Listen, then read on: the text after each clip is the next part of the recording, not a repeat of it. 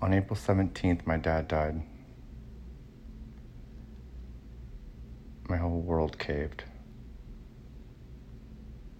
Let's go on a journey and talk about sometimes life isn't always what you want it to be.